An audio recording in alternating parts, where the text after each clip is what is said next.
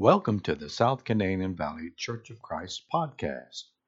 Please enjoy the following study. Good morning, everyone. As you can probably tell, but the topic of our lesson is in his steps. And thank you, Kale, for the song selection, and uh, Yelmer for your words at the communion table, and Isaac for uh, for your reading. Really appreciate it.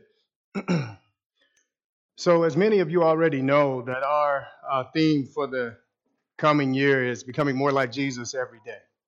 Becoming more like Jesus every day. Now, when we were in the process of uh, of developing that theme, four letters came to mind. WWJD. Now, for some of you, those letters mean something, and for others, they don't. Now, if it doesn't mean anything to you, what would WWJD stands for what would Jesus do? And it's a personal motto that was very popular and it resurfaced in the 1990s. Now, the, the motto was so popular, in fact, in the United States, that you could find it on just about anything. You probably still can. Bumper stickers, um, apparel, merchandise, banners, toys, jewelry, uh, and the like. You can find it just about everywhere. Now, although it resurfaced and became popular, what would Jesus do in the 1990s? It originally became popular in the 1900s. And that's given and giving credit to uh, Charles Monroe Sheldon. He's the author of In Jesus, pardon me, In His Steps, What Would Jesus Do? Charles Monroe Sheldon.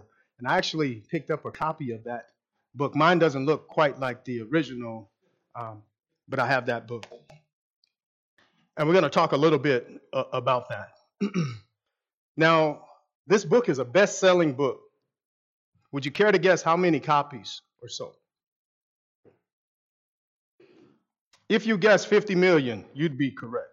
Over 50 million copies sold, and this book is ranked as one of the best selling religious fiction books of all time. So that's why some people have heard of this. What would Jesus do?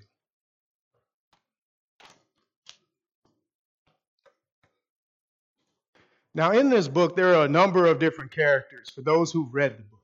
Some of the characters are Reverend Henry Maxwell, Edward Norman, Norman, uh, Daily News editor, Alexander Powers, railroad superintendent, and Rachel Winslow, talented choir singer, among many other characters in the book.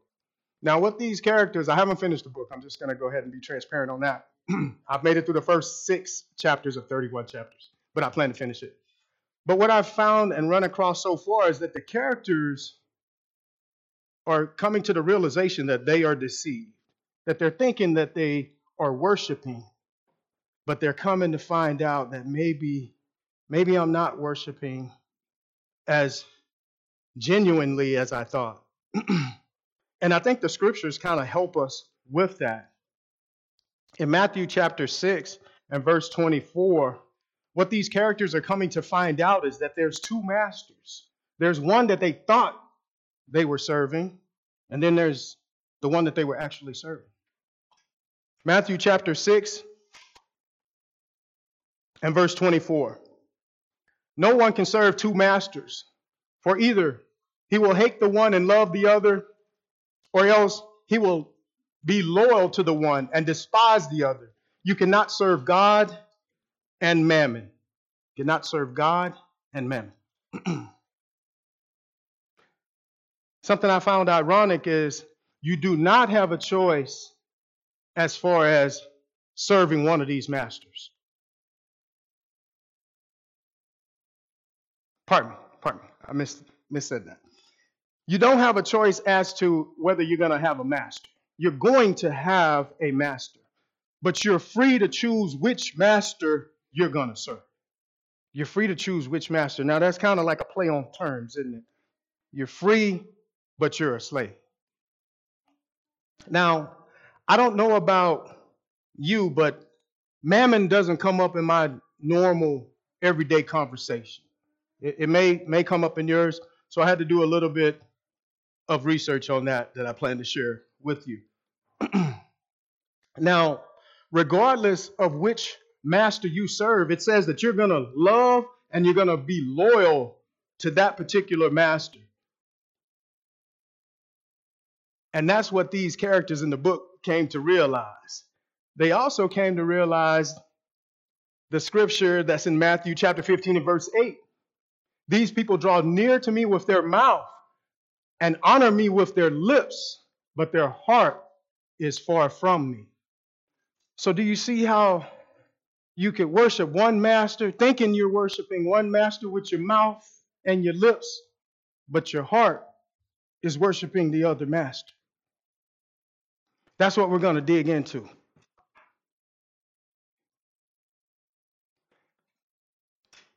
Now, Jesus actually uh, quotes this from Isaiah chapter 29, verse 13, where we find, Therefore the Lord said, Inasmuch as these people draw near to me with their mouths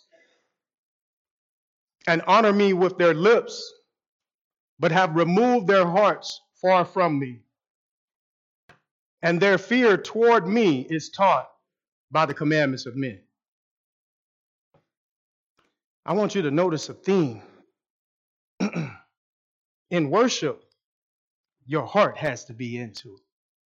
Now, I know that the scripture says that we can be deceived by our heart, but also our heart, we're going to use it in a positive connotation where if you're genuinely worshiping, your heart is going to be into it. Your back is into it. Your members are into it, not just your lips. Not just your lips. So I'm thinking if there's some deception, these lips can fool you into thinking that you're serving one God, but your heart's going to let you know which God you really serve.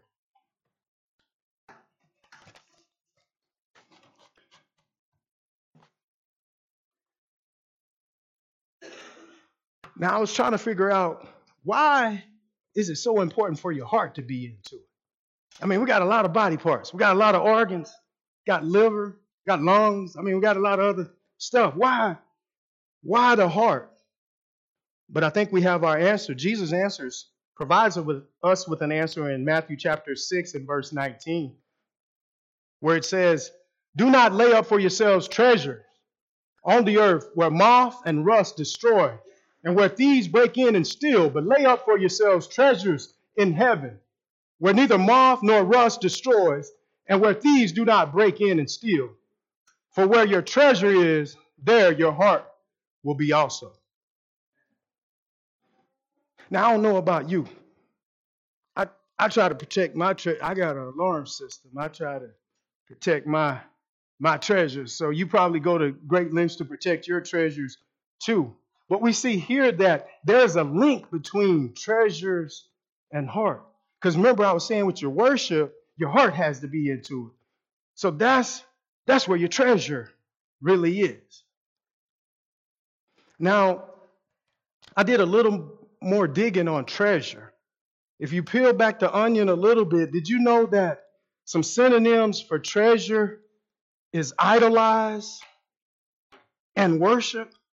Did you know that? See, I didn't know that. I, I went to public school. I did. I maybe they didn't cover. They didn't cover that. Maybe you knew that. But treasure is synonymous with idolize and worship. So if that's the case, so what we treasure, we worship and idolize. Think about that. That's kind of deep. If you idolize and worship something or someone, are they not your master? I would beg to say that they are. Jesus goes on to say in Matthew chapter 6 and verse 22 the lamp of the body is the eye. If therefore your eye is good, your whole body will be full of light. But if your eye is bad, your whole body will be full of darkness. If therefore that light that is in you is darkness, how great is that darkness? I have a few questions I want to run by you. Since we make choices with our eyes, like if you're taking a multiple choice test, you're going to pick A or B. So with your eyes, you're making some choices. Is it possible to worship with your eyes? If you can worship with your eyes, can you sin with your eyes? So if we can sin with our eyes, we can worship with our eyes. Keep that in mind. Question for you. You don't have to answer. Who do you worship with your eyes?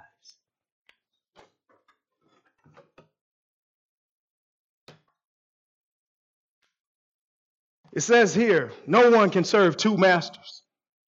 Matthew chapter 6, verse 24. For either he will hate the one and love the other, or else he will be loyal to the one and despise the other. You cannot serve God and mammon. God and mammon. Now, like I said, uh, maybe the school you went to, mammon was part of the regular uh, vocabulary in public school where I went. It wasn't, so I had to look that up. Mammon refers to confidence, wealth, and avarice. Avarice. Again, another term I was not familiar with. But what we mean by that is extreme greed for wealth or material gain. See, now, I think some of us fall short. We just focus in on just the wealth. No, but it also says material gain. Material gain can be a whole bunch of stuff. Let me give you an example followers, trying to get followers, trying to be an influencer. Anything that we're trying to gain in this world can fall into that category if we let it get out of hand. So, in our book, What Would Jesus Do? the characters were really struggling with this because their everyday decisions serve mammon, wealth, gaining material, making material gains. Their everyday decisions. Now, their mouth, remember what it said, the, your lips and the, the mouth was over here serving, saying, I serve this God. But with everyday decisions that I make, I serve mammon. I'm increasing my wealth. Which one of those is most profitable? Which one's going to yield the most dividends? That's the decision. When really, that's not the filter that we should be using. So maybe you're like those characters. Maybe you struggle with determining which, which master you really serve. Now, Paul helps us. He gives us a test just in case. In Romans chapter 6, beginning in verse 15, we find what then? Shall we sin because we're not under the law, but under grace? Certainly not.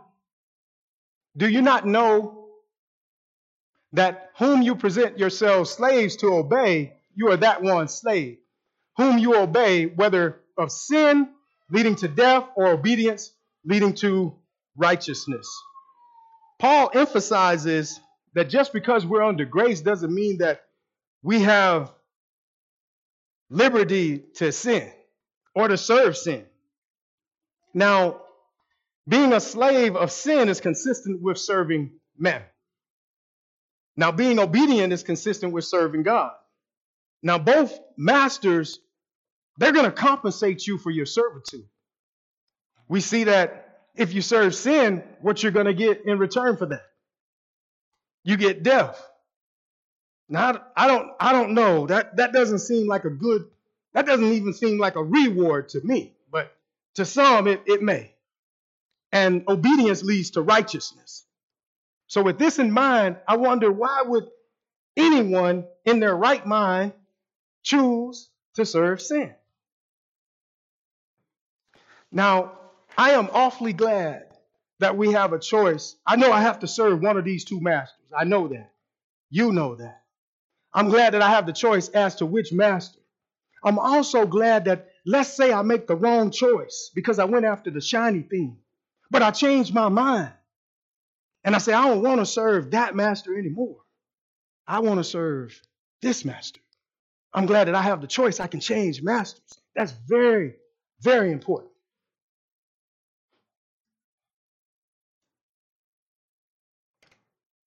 I'm not the only one that's thankful. It seems like Paul is thankful too.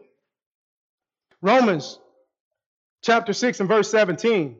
But God be thanked that though you were slaves of sin, yet you obeyed from the heart that form of doctrine to which you were delivered. And having been freed from sin, you became slaves of righteousness. I speak in human terms because of the weakness of your flesh.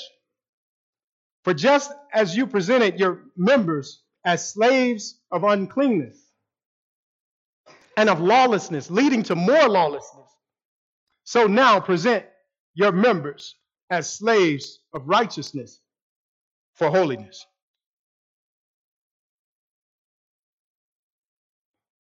For when you were slaves of sin, you were free in regard to righteousness. What fruit did you have? Then in the things of which you are now ashamed, for the end of those things is death.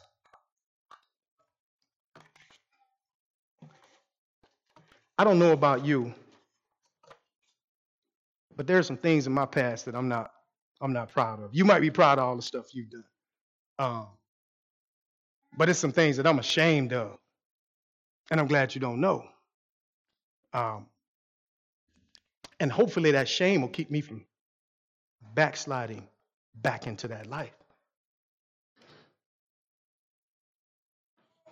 Are you thankful that from what we read, you can change masters? If you pick the wrong one, you got an eraser on your pencil, you can erase that answer and pick B instead of C. Aren't you glad that you can do that? You have that liberty. So if you make the right choice, what awaits those who pick God to serve? I think we have our answer here in Romans, Romans chapter 6 and verse 22. But now, having been set free from sin and having become slaves of God, you have your fruit to holiness and the end everlasting life. For the wages of sin is death, but the gift of God is eternal life in Christ Jesus our Lord. Now I don't know, I don't know if you were picking up on that. I'm I'm thinking gift kind of gave you a hint that that's the good choice or the correct answer. And then I don't know what death means to you, but it doesn't mean anything good to me. So that would be the wrong answer, I, I would think. But remember, we have a choice. We have a choice to make. I'm looking forward to this eternal life. I don't know about you. Now, I was asking the question why in the world would somebody pick death over the gift and life? But I think I kept looking and I did see maybe an explanation in Hebrews. Hebrews chapter 11 and verse 24 a little bit of an explanation. It might not completely explain it, but I could kind of see why some people would choose B instead of C. Hebrews chapter 11, verse 24. By faith, Moses, when he became of age, refused to be called the son of Pharaoh's daughter, choosing rather to suffer affliction with the people of God than to enjoy the passing pleasures of sin, esteeming the reproach of Christ greater riches than the treasures in Egypt for he looked to the reward. He looked to the reward. So I'm thinking with the passing pleasures of sin. Now, I want you to pick up on some stuff. Passing pleasure. Passing. I want you to think temporary. Just for now. Maybe for the next five minutes or so. So Basically, the real question is do you want what's temporary or what's permanent? That's the real choice. Now, if you want what's temporary, I think the remember those two masters, that master will give it to you now. See, I think that's what's tempting. You can have it right now. You don't have to wait. You don't have to go through all of this. You don't have to do all that praying and stuff. Here's a crooked backdoor way to get it right now. You can have it now. So I think that's what's appealing that's why some people would be willing to make that choice. Now we know what it leads to because we read that, right? Does it lead to life? It leads to death. But they have that pleasure right now, though. I looked up this quote. I don't know if you heard it, uh, but it's uh, all that glitters is not gold. All that glitters is not gold. Now, it seemed like Moses understood that with the choice that he made. And then also, Paul makes a comparison for us as well in Romans chapter 8, beginning in verse 18. For I consider that the sufferings of the present time are not worthy to be compared with the glory which shall be revealed in us. So, not only do I not get whatever it is now, I might have to wait a little bit to get it, but Paul is saying it's that little trinket is, is not worthy to be compared with what's waiting on you. You, you can't even imagine what's waiting on you.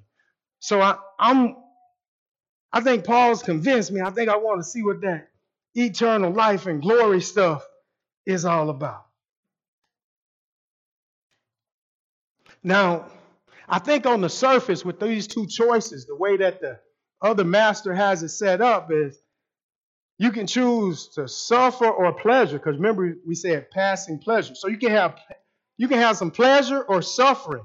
To me, just on the on the surface, it seems like I'm to pick pleasure. I mean, I don't want to suffer.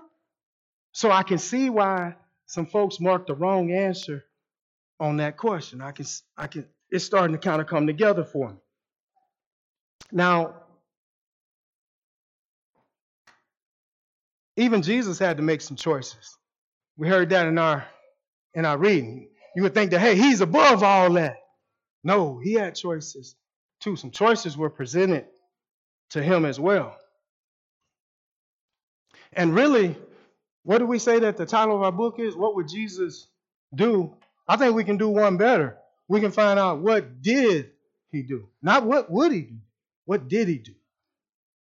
I think that's better. I don't know about you. so we see here in Matthew chapter 4 and beginning in verse 1, since it was read, I just want to bring a few things to your attention. Do you see that what his response was to Satan. When he was tempted, he responded with, It is written. It is written. Now, if you haven't read it, you don't know what's written. So it's important that you know what is written. And then not just that you know what's written, that you understand and that you can apply it. See, because it seems like a time is coming where you're going to have to apply it. And he did. So that, I think, is a few encounters here. That was his response with the first encounter. And he quoted, Jesus quoted scripture. And, and what, what really jumped out to me is I, there wasn't a New Testament for him to quote because he is the New Testament. But what that does is it emphasizes how important the Old Testament is. Because I think it's people of the mindset that the Old Testament is not that important. I beg to differ. I mean, we see the difference that it's making right now.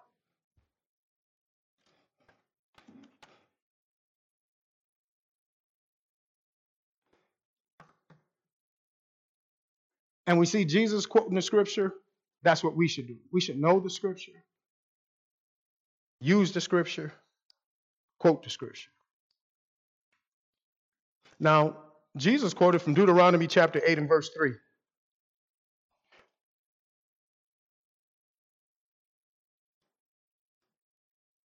So he humbled you and allowed you to hunger and fed you with manna, which you did not know, nor did your fathers know, that he might make you know that, the man, that man shall not live by bread alone, but man lives by every word that proceeds from the mouth of the Lord.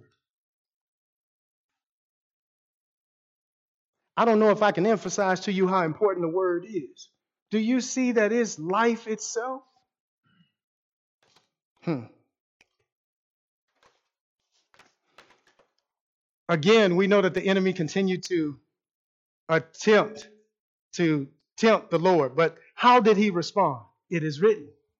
It is written. Now, I just want you to notice something else. Now, that the enemy upped his game. Now, first he appealed to the physical hunger of Jesus, but he saw that didn't work. That didn't work.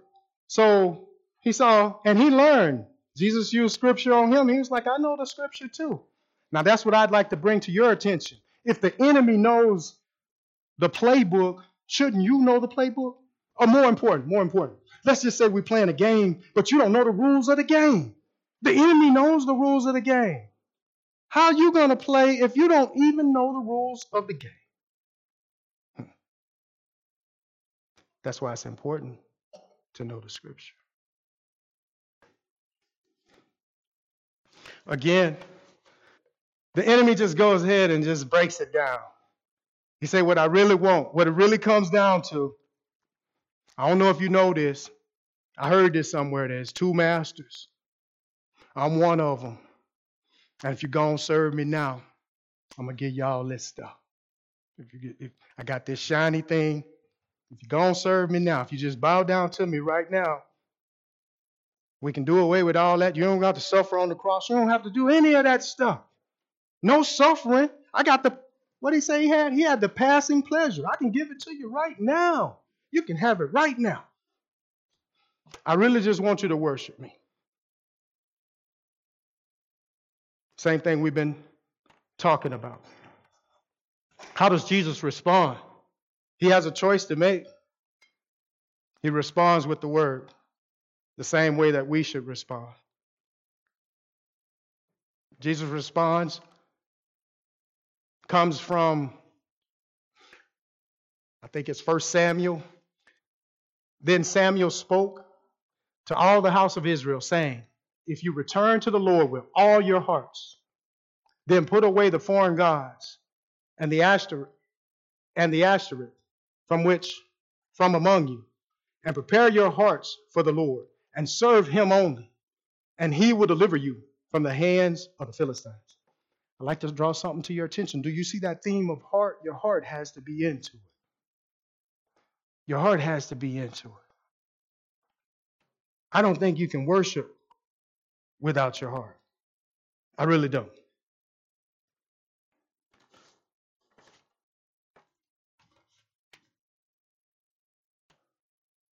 Now, you may read your word, and if that day hasn't come already, there's a day coming where maybe you want something that's not necessarily God's will for your life. And I like the way Elder Mark prays that if this isn't for me, keep it from me. Keep keep it away from me. Don't give it to me. And God definitely has that uh, that knowledge, that discernment. So there's times there was a time when Jesus wanted something that wasn't God's will. And what I take away from that is even though God didn't answer the prayer he, the way he wanted, he still said, Nevertheless, not my will, but your will be done. And he still was just as faithful as though the prayer was answered the way that he wanted it answered. Now, let's flip that over. How many times when God doesn't answer the prayer the way we want, are we just as faithful? Are we just as committed? Or do maybe maybe I'm gonna take I'm gonna take a little break from praying. Uh, maybe I'm gonna step back j- just a little bit. Like with my uncle who just passed, I, I definitely didn't want that, but I know that God's will is better than whatever my will is.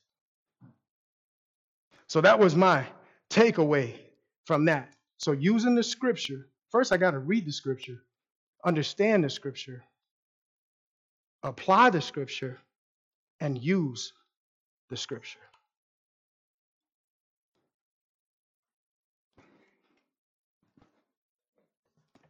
We've been talking about this. What would Jesus do? And all this merchandise. And I was asking a question Is there anything wrong with it? Is anything wrong with wearing the bracelet or the t shirt or the bumper sticker? I would say, in and of itself, no. But I think we have some better options, though. I think Glenn Glenn Taylor gave us a, a, a great uh, better option. He gave us a lesson on the armor of God. And I think wearing the armor of God, I think is, uh, and it talks about how effective it is. Ephesians chapter 6 and verse 10. Finally, my brethren, be strong in the Lord and in the power of his might. Put on the whole armor of God, that you may be able to stand against the wiles of the devil. For we do not wrestle against flesh and blood, but against principalities, against powers, against rulers of the darkness of this age, against spiritual hosts of wickedness in heavenly places. Therefore, take up the whole armor of God, that you may be able to stand, withstand in the evil day. And having done all to stand, stand therefore, having girded your waist with truth, having put on the breastplate of righteousness, and having shod your feet with the preparation of the gospel of peace. Above all, taking the shield of faith, with which you will be able to quench the fiery darts of the wicked one, and take the helmet of salvation and the sword of the Spirit, which is the word of God. Seems like when the enemy came, Jesus was definitely using that sword against him. He was getting sliced and sliced and sliced. No wonder he ran away.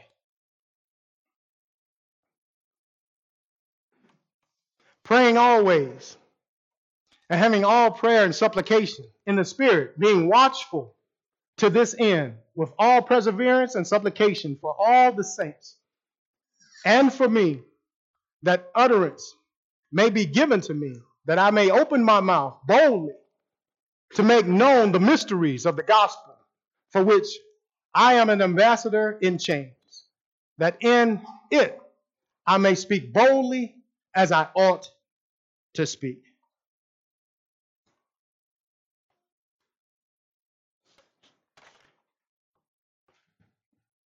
There's a lot that's expected of us.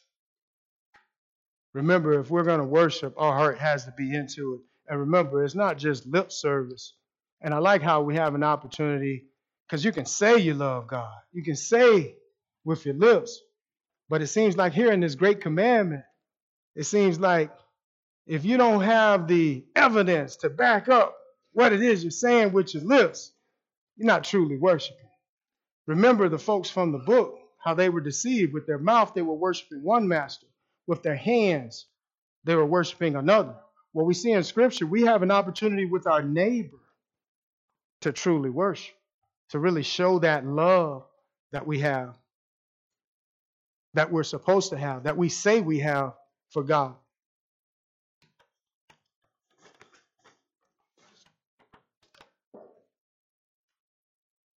Matthew chapter 22 and verse 34. But when the Pharisees heard that he had silenced the Sadducees, they gathered together. Then one of them, a lawyer, asked him a question, testing him, saying, Teacher, which is the great commandment in the law? Jesus said to him, You shall love the Lord your God with all your heart, with all your soul, with all your mind. This is the first and great commandment, and the second is like it. You shall love your neighbor as yourself. On these two commandments hang the law and the prophets. The law and the prophets. So, more is expected than just knowing what the Bible says. We actually are, are to practice it. So, we're, I know you probably heard of practicing physicians. That's what we are. We're, we're practicing the word.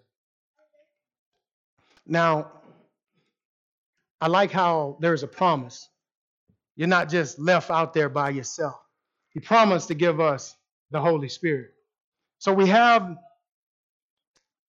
a choice of death or eternal life.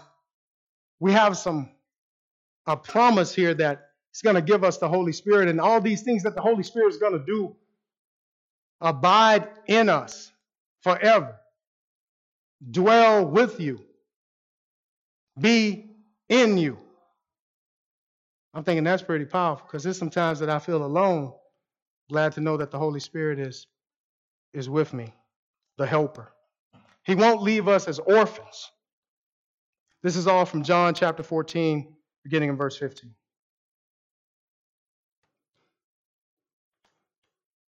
So I wonder, in addition to the Holy Spirit, in addition to the Holy Spirit, is there anything else that God gives us to cope in some difficult times? We have the Holy Spirit, we have that promise, we have looking forward to eternal life. Is there anything else?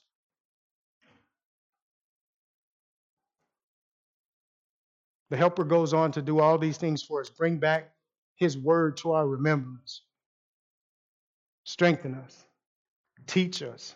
I think yesterday, with some of the training we had, no doubt the Holy Spirit was involved in, I mean, it was a teacher workshop. So I, I would think that He had something to do with that, especially given the topic. But in addition to that, we have peace. And I heard that mentioned earlier. I think peace, I don't know how important peace is to you, but for me, peace is so important that sometimes I can't sleep at night. But I, I tell you, instead of counting sheep, what I started doing is just thinking about the Lord. I'm like, ooh, I have an opportunity to think about God. This is some time me and Him can spend. And then the next thing I know, the enemy is, oh, yeah, you can just go ahead and boom, you're out. you're going to be thinking about Him. I don't need that. So I'm like, okay. So I realized that's how I can have peace. Anytime there's trouble, think about the Lord and what He's done. And we just saw the promise that the Holy Spirit is with us, abiding in us, dwells in us. So there's a whole lot of things at our disposal that we're not even using.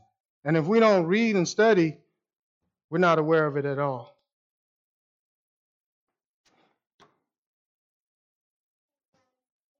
All right, we're, we're reaching that, that point. the question was, what would Jesus do? I think we have it laid out as plainly as possible right here. I, I don't know, I mean, I tried to find the exact words where we're, because uh, he says here, the Father gave me commandment, so I do. We're asking, what, what would Jesus do? I think we got the answer as plainly as possible right here. With that being said, I think there's only one thing left. You just have a choice to make. And it's an easy choice because not that many masters. Remember, we said it's only it's only two. So you have a choice to make. And we see in Joshua what choice what choice he made. It says here, now therefore fear the Lord, serve him in sincerity and in truth, and put away the gods which your fathers served on the other side of the river in Egypt. Serve the Lord. And if it seems evil to you to serve the Lord, choose for yourself this day who you will serve. Whether the gods which your fathers served that were on the other side of the river, or the gods of the Amorites, in which in whose land you dwell. But as for me and my house, we will serve the Lord.